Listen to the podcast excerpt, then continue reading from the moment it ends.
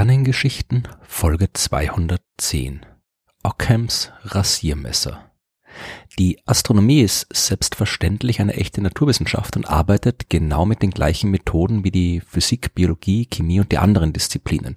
Einen Unterschied gibt's allerdings doch. Die Forschungsobjekte der Astronomie sind im Allgemeinen enorm weit weg. So weit weg, dass eine direkte Interaktion unmöglich ist. Die Astronomen können also auch nicht immer auf einem direkten Weg zu Erkenntnissen gelangen. So gut wie immer ist alles, was sie für ihre Arbeit zur Verfügung haben, ein wenig Licht, das von den weit entfernten Planeten, Sternen oder Galaxien die Erde erreicht hat. Im Lauf der Zeit haben sie daher auch sehr spezielle und sehr ausgeklügelte Methoden entwickelt, um aus diesem bisschen Licht auch noch die letzten Informationen herausholen zu können. Manchmal aber stößt die Astronomie so wie auch alle anderen Wissenschaften, an ihre Grenzen. Manchmal hat man einfach nicht genug Informationen, um eine Frage konkret beantworten zu können. Wenn die Beobachtungsdaten und die Ergebnisse von Experimenten und Simulationen nicht eindeutig sind, dann muss man das erst einmal einfach zur Kenntnis nehmen und sich Wege überlegen, an mehr Daten zu kommen. Aber natürlich sind Wissenschaftler mindestens genauso neugierig wie der Rest der Menschen. Sie wollen gerne Bescheid wissen, auch wenn das eigentlich mangels Informationen nicht geht. Dann wird spekuliert, man lässt die Fantasie spielen und denkt ins Blaue hinein. Das ist wichtig, denn nur durch diesen kreativen Prozess können neue Ideen gefunden werden.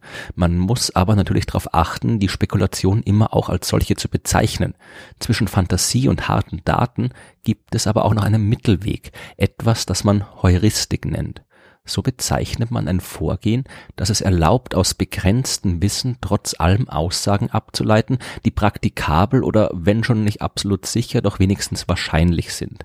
Zu den bekanntesten heuristischen Prinzipien, die in der Wissenschaft angewandt werden, gehört Ockhams Rasiermesser. Damit ist kein echtes Rasiermesser gemeint. Die ganze Angelegenheit hat nichts mit der Bartpflege zu tun. Es geht vielmehr um Sparsamkeit bei der Bildung von Hypothesen und Theorien. Ein Beispiel. Stellen wir uns vor, wir kommen morgens aus unserem Haus und gehen zum Parkplatz. Dort steht unser Auto und als wir einsteigen wollen, sehen wir auf der Autotür einen hässlichen Kratzer, der am Tag davor nicht vorhanden war. Es muss also ein Ereignis stattgefunden haben, durch das dieser Kratzer verursacht worden ist. Wir haben nicht genügend Informationen, um mit Sicherheit sagen zu können, was für ein Ereignis das war, aber wir können probieren, eine Hypothese aufzustellen. Es könnte zum Beispiel sein, dass der Kratzer durch den Fahrer des Autos verursacht wurde, der neben uns geparkt hat. Vielleicht hat er oder sie beim Ein- oder Ausparken nicht aufgepasst und unser Auto ein wenig gerammt. Oder zu nahe an unserem Auto geparkt und mit seiner Tür unsere Tür beschädigt. Vielleicht war es aber auch anders. Vielleicht ist in der Nacht ein UFO auf dem Parkplatz gelandet, außerirdische Lebewesen sind ausgestiegen, haben die Umgebung untersucht und mit ihren Forschungsinstrumenten unser Auto beschädigt, beziehungsweise vielleicht auch absichtlich eine Probe des Lacks genommen, um sie zu untersuchen. Beide Hypothesen sind mögliche Erklärungen für das Ereignis. Es gibt keine prinzipiellen Gründe, die gegen die Existenz außerirdischer Lebewesen sprechen. Leben ist hier auf unserer Erde entstanden und nichts, was wir über das Universum wissen, lässt uns zu dem Schluss kommen, dass der gleiche Prozess anderswo nicht auch stattfinden kann. Ebenso spricht nichts prinzipiell gegen das Reisen zwischen den Sternen. Es ist also nicht unmöglich, dass außerirdische Lebewesen der Erde einen Besuch abstatten. Trotzdem wäre es natürlich ein wenig seltsam, wenn wir beide von uns aufgestellten Hypothesen für gleich wahrscheinlich halten. Nur weil wir nicht wissen, was wirklich passiert ist und beide Hypothesen prinzipiell möglich sind, folgt daraus nicht, dass die eine so wahrscheinlich ist wie die andere. Genau hier kann nun Ockhams Rasiermesser eine wichtige Rolle spielen. Dieses heuristische Prinzip wird auch das Sparsamkeitsprinzip genannt und genau darum geht's. Von mehreren möglichen Hypothesen, die einen Sachverhalt erklären können, sollte man diejenige vorziehen, die einfacher ist. Man muss allerdings aufpassen, was man in diesem Zusammenhang unter dem Wort einfach versteht. Es geht nicht darum, ob die Hypothese einfach zu verstehen ist oder einfach zu formulieren. Es kommt nicht darauf an, welche Hypothese in weniger Worten beschrieben werden kann oder weniger logische Schritte benötigt. Es geht um das, was durch die Hypothese beschrieben wird.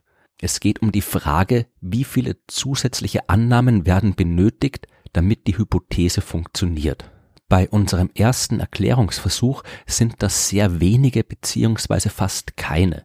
Da unser Auto auf einem Parkplatz steht, auf dem auch regelmäßig viele andere Autos parken, können wir davon ausgehen, dass irgendein anderes Auto auch neben unserem Fahrzeug gestanden ist. Wir wissen außerdem, dass die Beschädigung eines Fahrzeugs beim Ein- oder Ausparken keine außergewöhnliche Sache ist, sondern etwas, was immer wieder überall auf der Welt vorkommt, in der Vergangenheit schon unzählige Male vorgekommen ist. Die Erklärung unseres Kratzers als Parkschaden benötigt daher eigentlich keine zusätzliche Annahme. Es gibt nichts, was über diese Hypothese hinaus erklärt werden muss. Anders sieht es beim zweiten Beispiel aus. Klar, Aliens könnte es geben. Wir haben bis jetzt aber noch keinerlei Hinweise entdeckt, die das auch bestätigen. Wir müssen zuerst einmal voraussetzen, dass es irgendwo da draußen bei einem anderen Stern einen Planeten gibt, auf dem Leben existieren kann. Das ist nicht unwahrscheinlich, aber da wir noch keinen solchen Planeten entdeckt haben, selbst eine Hypothese, die noch auf eine Bestätigung wartet. Dann müssen wir davon ausgehen, dass auf diesem Planeten intelligentes Leben entstanden ist. Auch das ist möglich, aber auch hier wissen wir nicht, ob so etwas tatsächlich irgendwo schon einmal passiert ist. Dieses Leben muss dann noch einen Weg gefunden haben, die enormen Distanzen zwischen den Sternen zurückzulegen zu können. Sie müssen auf der Erde gelandet sein, müssen unser Auto beschädigt haben und dann wieder verschwunden sein, und zwar ohne dass irgendjemand irgendwas bemerkt hat. Es braucht also viele zusätzliche Annahmen, damit unsere Alien-Hypothese funktioniert. Und das Sparsamkeitsprinzip rät uns in diesem Fall, diese Hypothese zu verwerfen und stattdessen diejenige zu benutzen, die einfacher ist. Ockhams Rasiermesser wurde übrigens nach William vom Ockham benannt, einem Franziskanermönch, der im mittelalterlichen England des 13. und 14. Jahrhunderts gelebt hat. So ganz direkt hat er das nach ihm benannte Prinzip allerdings nie formuliert. In seinen Schriften findet man es jedenfalls nicht. Am nächsten kommt dem noch der Satz, Vielfalt sollte nie ohne Notwendigkeit postuliert werden, den William in einer theologischen Arbeit verwendet hat. Die Aussage, Wesenheiten dürfen nicht über das Notwendige hinaus vermehrt werden, die Ockham oft zugeschrieben wird, wurde erst im 17. Jahrhundert vom Philosophen Johannes Klauberg formuliert.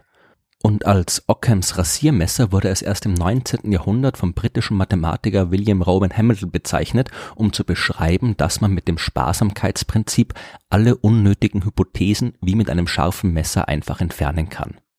Die Idee dahinter reicht allerdings schon weiter zurück, viel weiter als das Mittelalter. Schon Aristoteles war der Meinung, dass man die einfachsten Erklärungen bevorzugen sollte. Und seit damals ist dieses heuristische Prinzip in vielen Variationen aufgetaucht und hat in vielen Bereichen eine wichtige Rolle gespielt. Früher wurde es beispielsweise oft dazu verwendet, die Existenz Gottes zu rechtfertigen und wird auch heute manchmal noch dazu eingesetzt.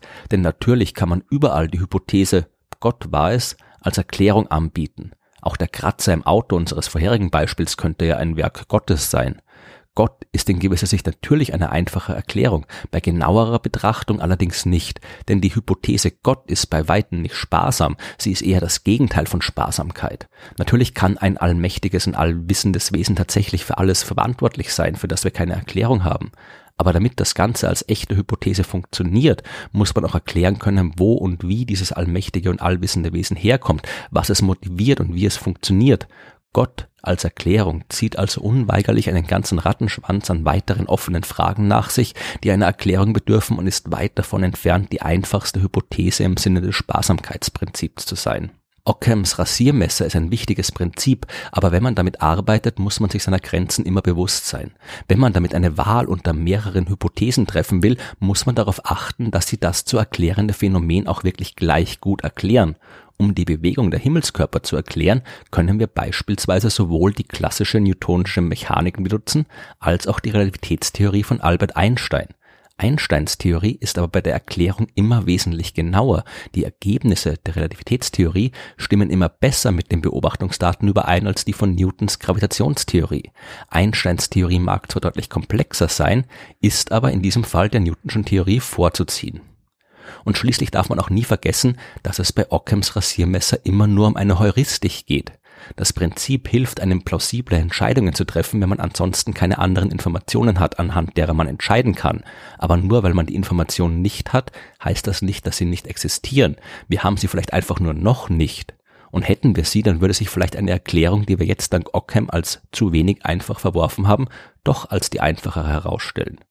Wenn wir uns nun, um wieder auf das Beispiel mit dem Auto zurückzukommen, tatsächlich dafür entschieden haben, dass es höchstwahrscheinlich keine Aliens waren, die unsere Tür zerkratzt haben, sondern vermutlich unser Nachbar beim Ausparken, sollten wir eine moderne Variation von Ockhams Rasiermesser ebenfalls immer berücksichtigen. Bevor wir wütend überlegen, warum der Nachbar uns etwas so Böses angetan hat und über Rache nachdenken, sollten wir uns an Henlons Rasiermesser erinnern, ein Prinzip, das aus dem Werk des Science-Fiction-Autors Robert Heinlein stammt. Gehe niemals von Böswilligkeit aus, wenn Dummheit als Erklärung ausreichend ist.